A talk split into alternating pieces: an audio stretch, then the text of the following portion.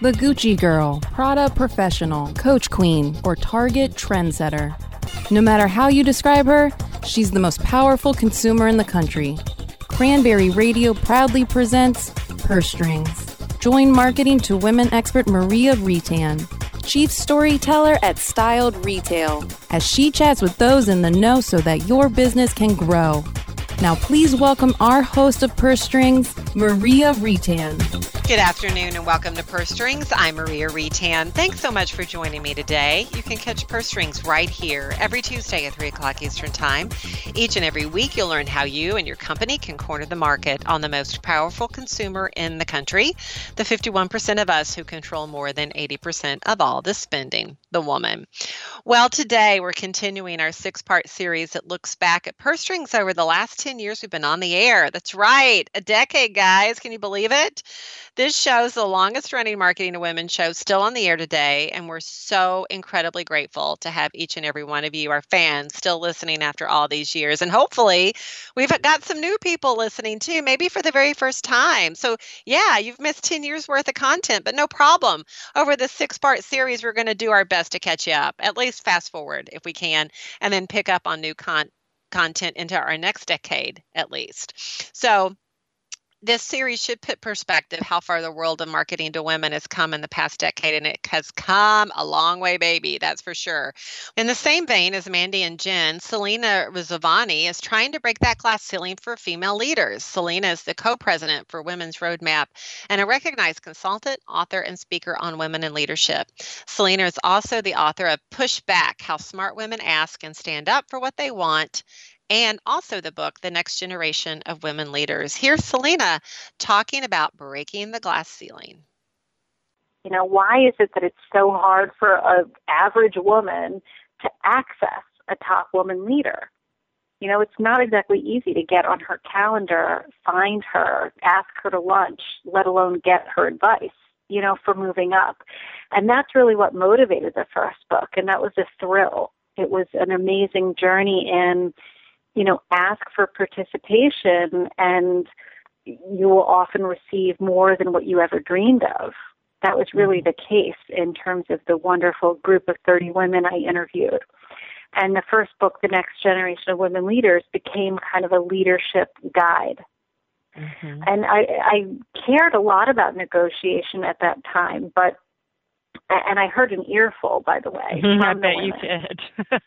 I, I really did. I really did. It was, you know, I asked my way to the top. I requested. I proposed that I was the right person for the job. I heard a lot of that kind of talk, mm-hmm. and it got me interested. You know, that that's what made me want to dedicate my second book to the art of women negotiating.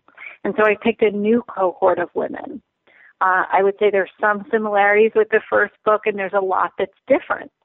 But I actually, you know, I felt like negotiating was such a kind of squishy, murky topic that I actually asked them to quantify it. Mm-hmm. I asked them this question assuming a woman's career success equals 100%, what part of that is made up by her, you know, prowess at negotiating? And self advocating. How important is it, you know, to mm-hmm. really negotiate and self advocate? And I was surprised by the answer when I averaged the 20 women, their, their responses came to 60%. Wow. That, you know, that's to say 60% of a woman's career success hinges on her ability to hold her own, make a request, back it up. And that was, wow, that won me over. That made me want to dedicate this book uh, just to the art of, of asking and doing it well. Mm-hmm.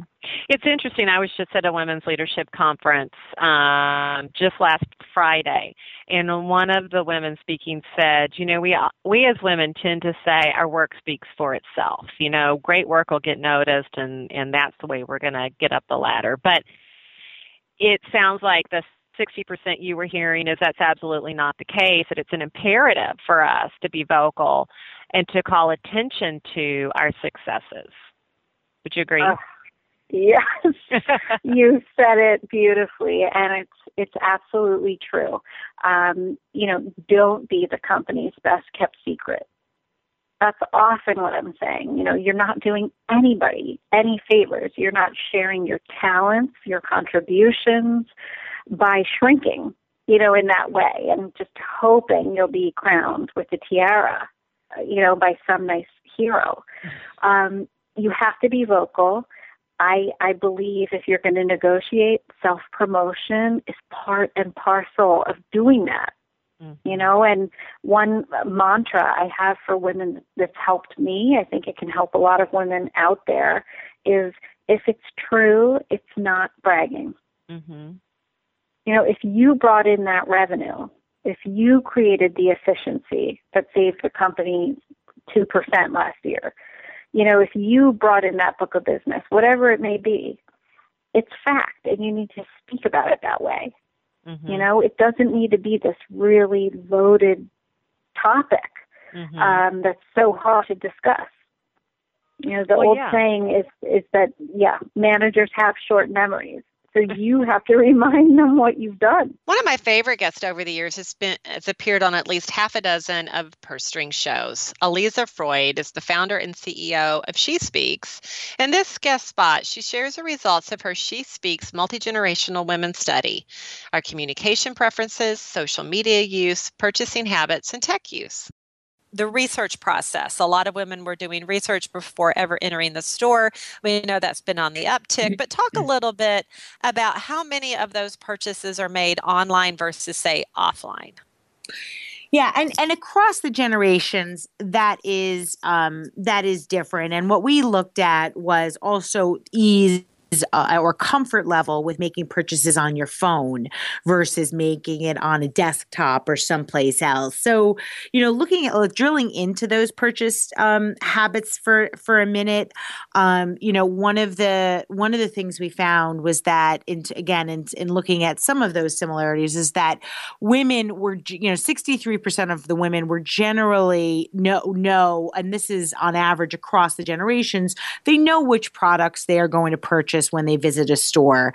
Although they may not be certain about the brand they're going to buy when they walk in, they have a pretty good um, they have a pretty good set of ideas about what they're actually going to purchase when they walk in.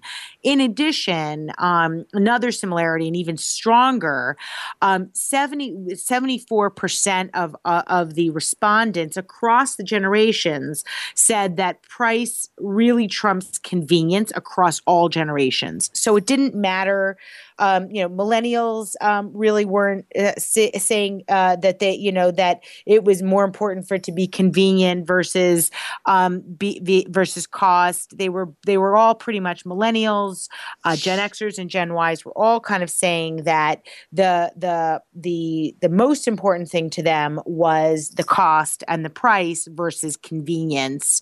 Um, and then specifically looking at a little bit more on the smartphone or thinking about using their phones for purchase, we actually found that um, 72% of millennials um, will make purchases on their phone. This is versus um, 65% of Gen Xers and 38% of boomers. So, definitely some differences there in terms of, as we were talking earlier, the technology adoption and comfort with using technology to make purchase.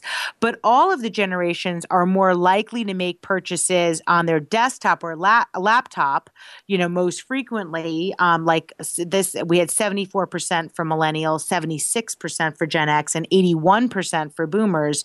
Um, and when compared with the frequency of purchases on mobile phones and iPads. So, so they're all across all three generations, you still have all three generations that are more likely to make purchases on their desktop or their laptop um, versus their mobile phone phone or their iPad. So definitely more comfort with um with amongst millennials slash Gen Ys with um mobile phone purchases, but um still all three generations are much more likely to do uh, purchasing on on their desktop or on their laptop. Um, so mm-hmm. I, I, think that answers the, the answer the questions regarding mm-hmm. uh, purchase. Oh no, Absolutely. And you know, the one thing that we always look for is what's the biggest influence when it comes to what she's going to purchase. And know that can fluctuate, but I'm wondering what you found in your survey.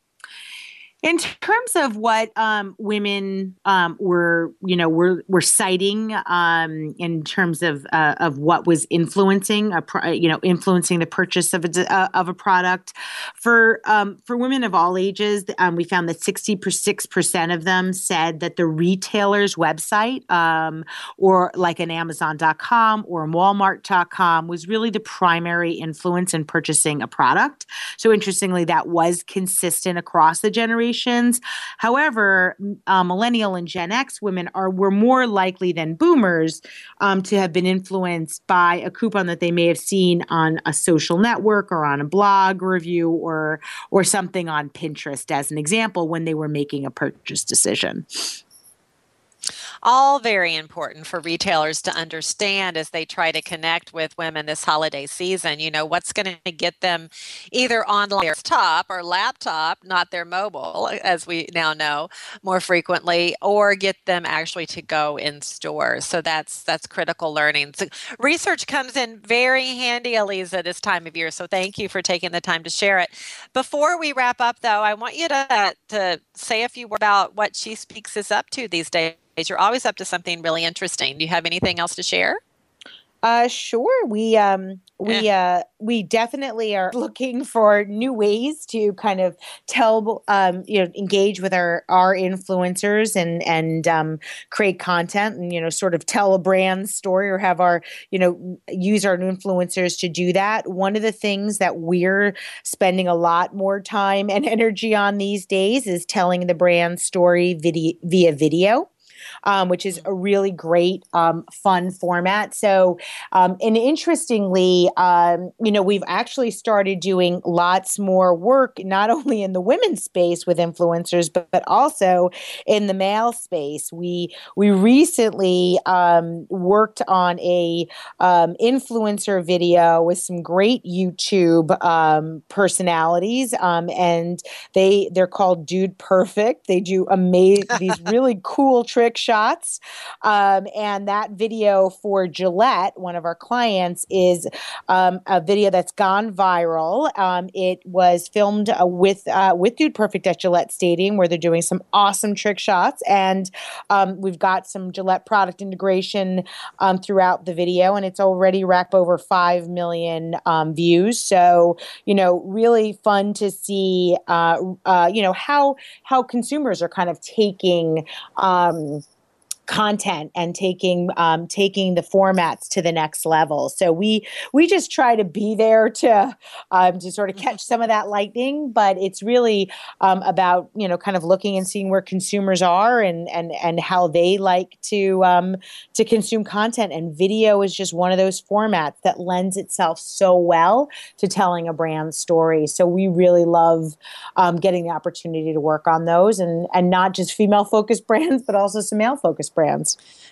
Stick around. We're going to have more on millennials and how they've impacted us over the last 10 years as our throwback look at purse strings returns in a moment. Purse Strings. We'll be right back after a word from our advertisers.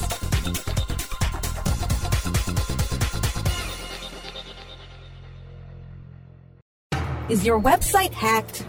Is your website displaying error messages or loading slowly? Even if there are no signs of malicious activity, your site may still be compromised. Websites, like cars, require regular maintenance to perform at their best and not leave you stranded.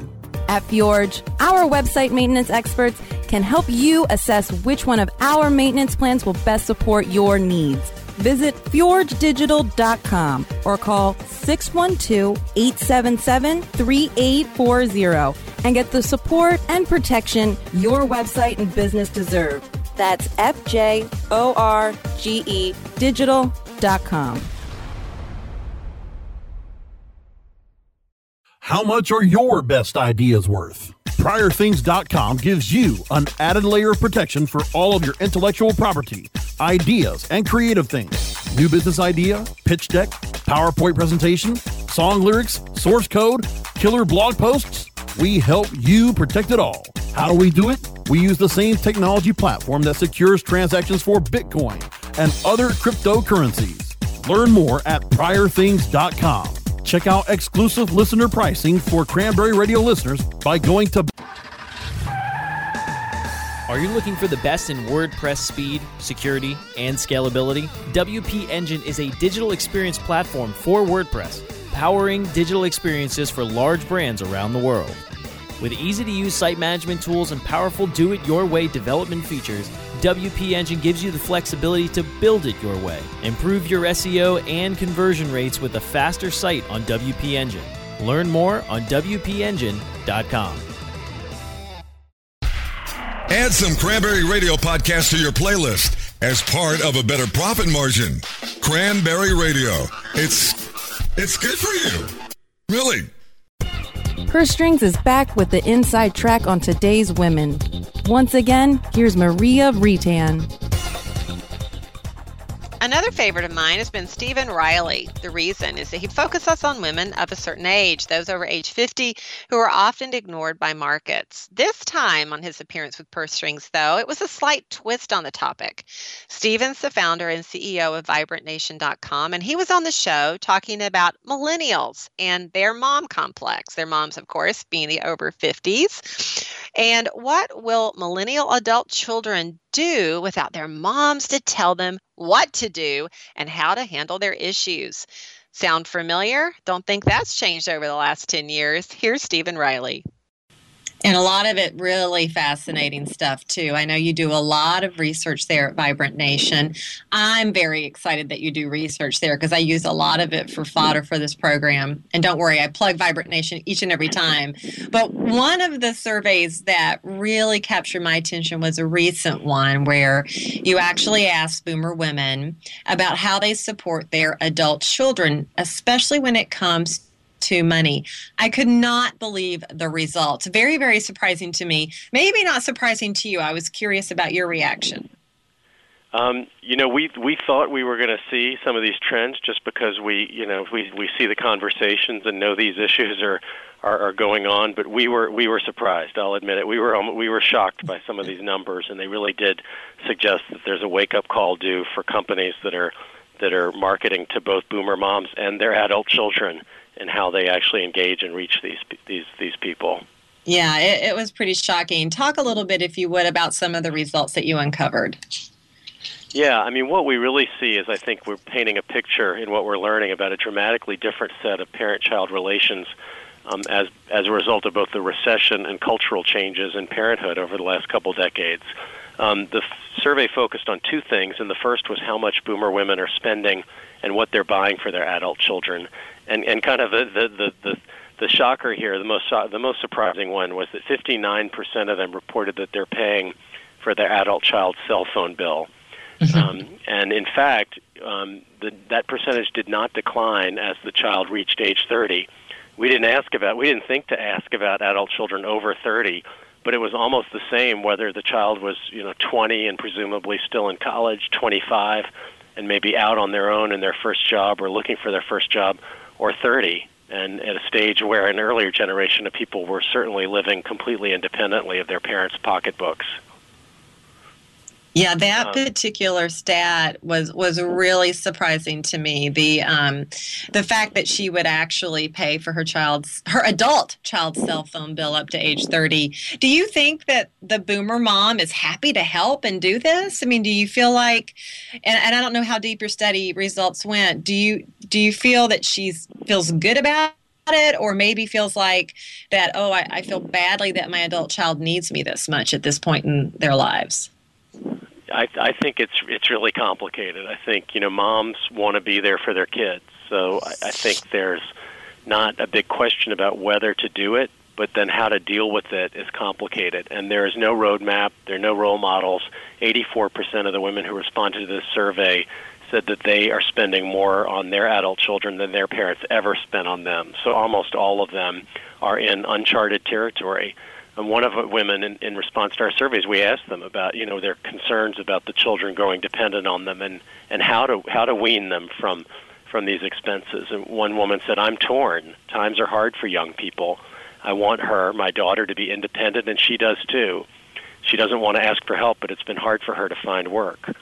Um, so I think that's where I think a lot of these women anticipated that when their children found a job, that they would they would take that big first step towards independence for their own expenses. And I think they're finding it's just not that simple.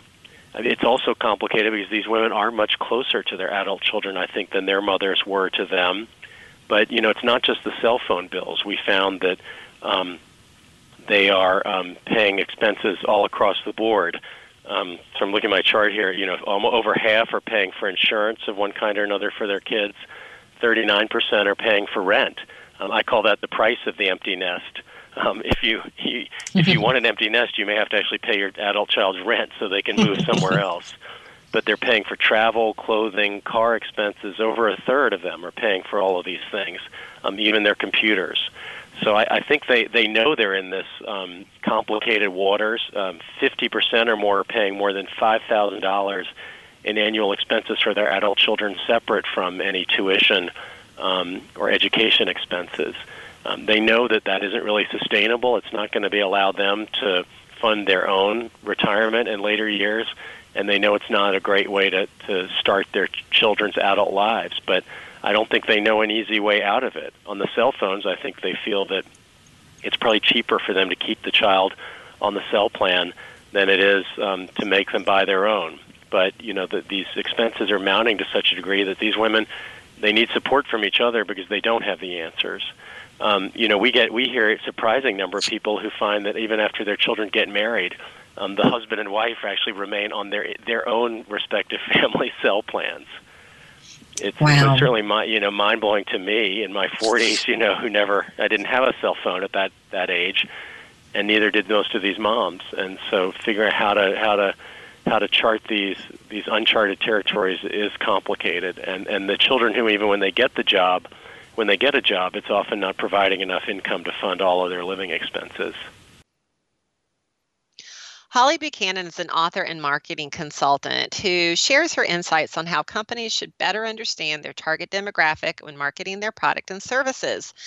Well, she came on the show to talk about her book, The Soccer Mom Myth, which really focuses on, yep, the soccer mom. Remember when the soccer mom was a thing? Well, we do too. Here's Holly Buchanan. When businesses are trying to market to soccer mom, they're really going about it the wrong way. What what should they be in search of instead, Holly? I would say, you know, one of the problems with stereotyping is it's a shortcut. You're trying to get to know your customers by, you know, once again, what are their most common uh, traits, and let's try to speak to everybody the same way. Well, women aren't a niche; they're actually the majority of the population.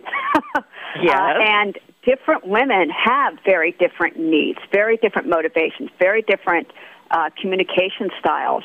So you really have to dig deeper um, one of the things that we specialize at, at at Future Now that I specialize in is is really doing the kind of customer research that gives you that deeper insight into who she really is and what really matters to her, and not only how women are the same, but how they're different.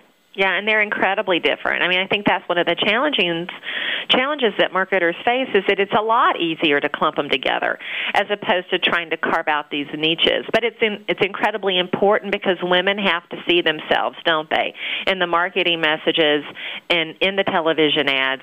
Otherwise, I, I get the sense that they're really not going to be motivated to buy, and I think now more than ever they have to be motivated to buy.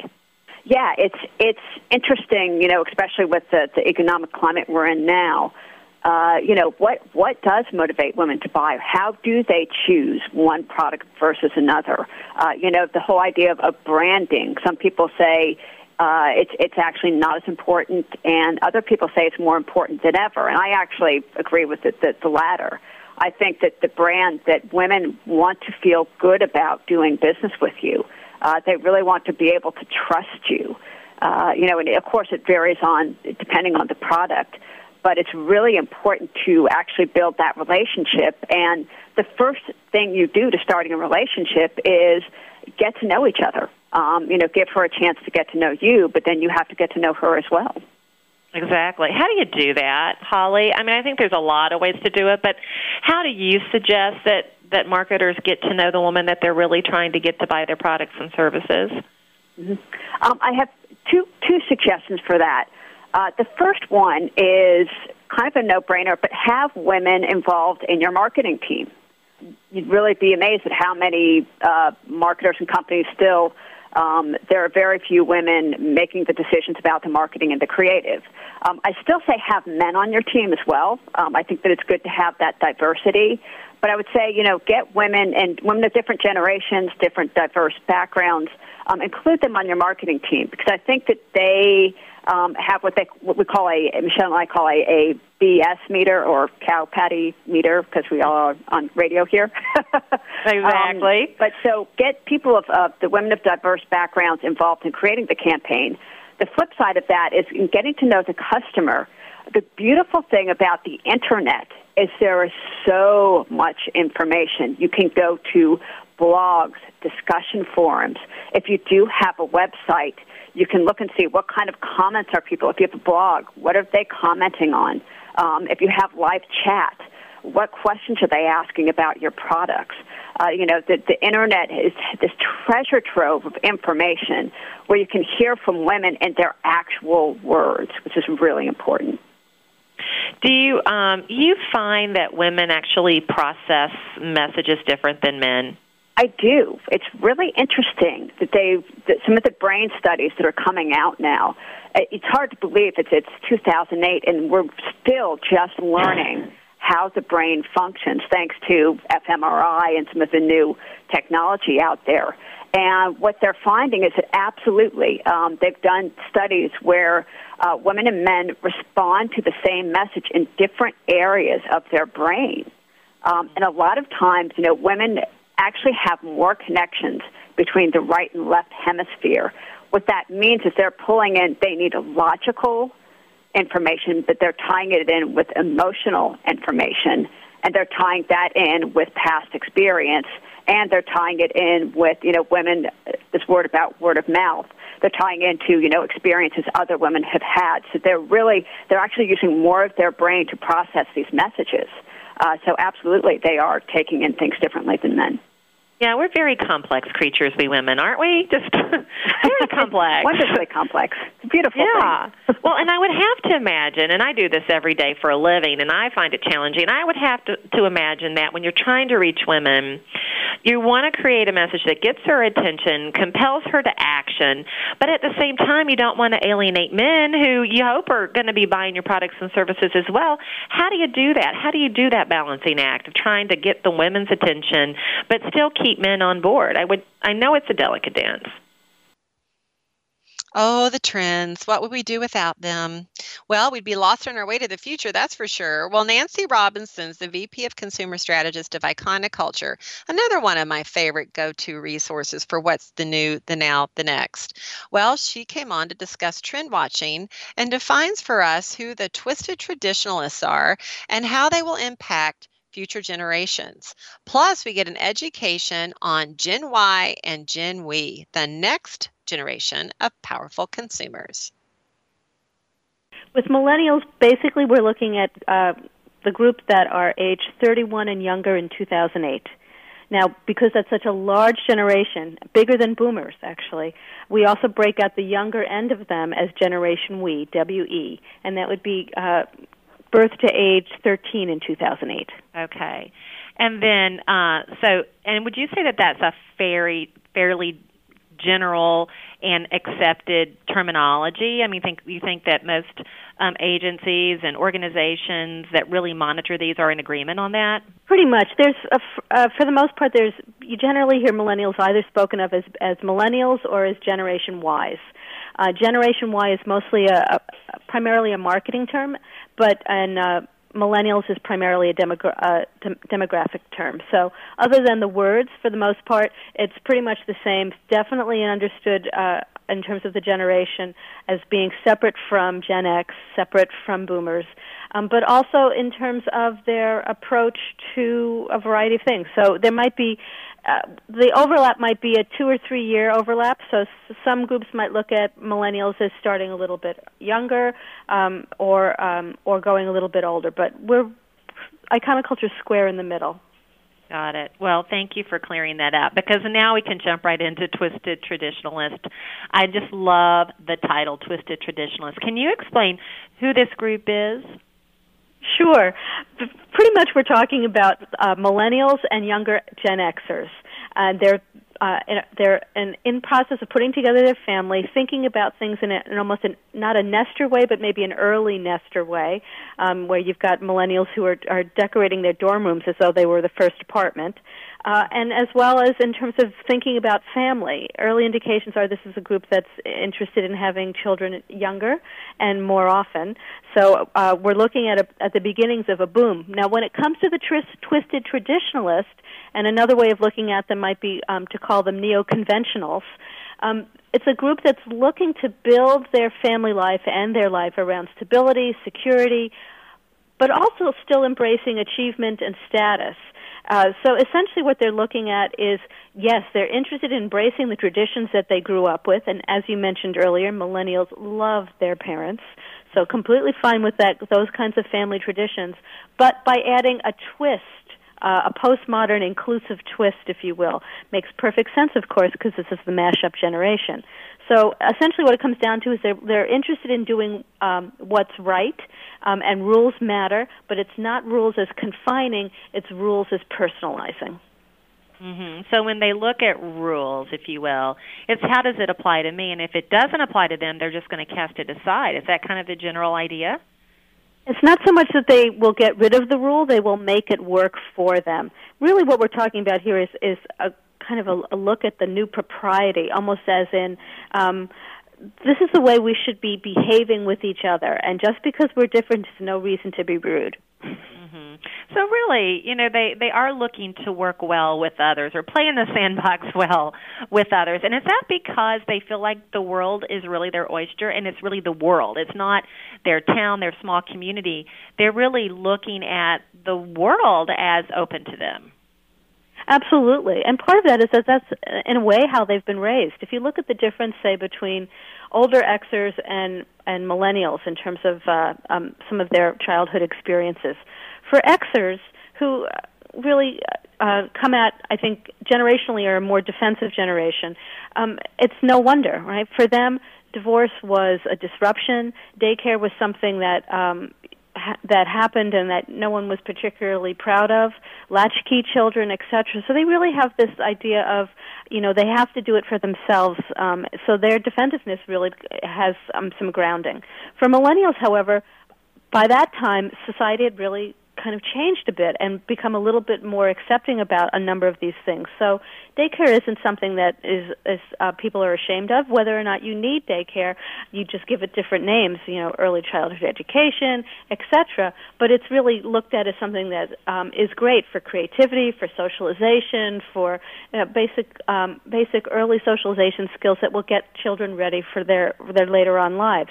Divorce, while it's still not a pleasant experience, has become less of a um, of a no-no and more of something that can be prepared for. So it's not so much about the parents get divorced and the children are on their own.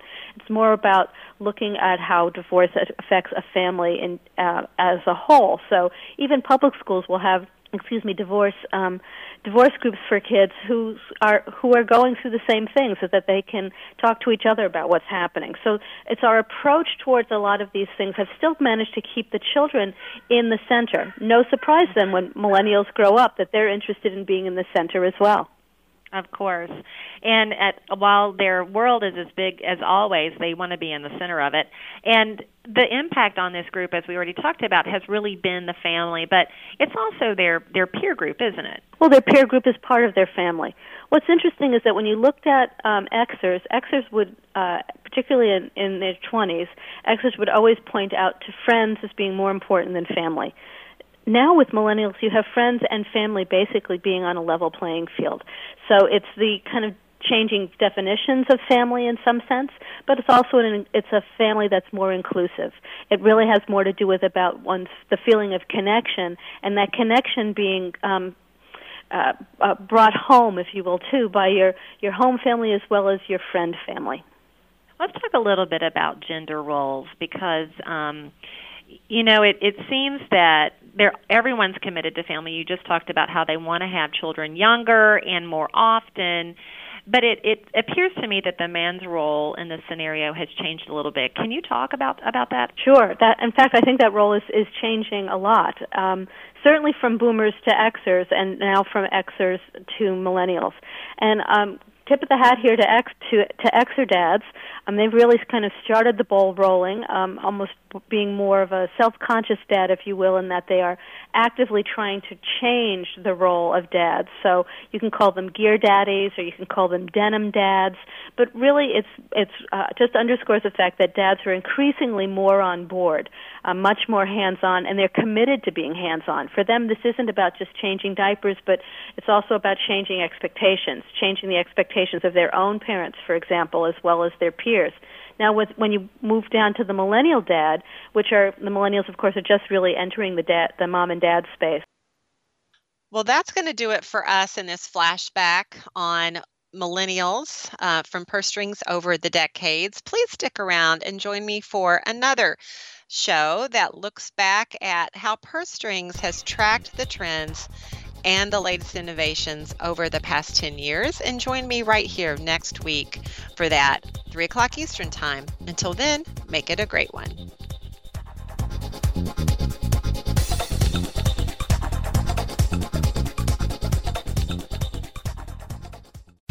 The opinions expressed are those of the hosts and their guests and do not necessarily reflect those of the staff and management of Cranberry News Marketing and Cranberry.fm. Rebroadcasts or retransmission of this content without proper consent is prohibited.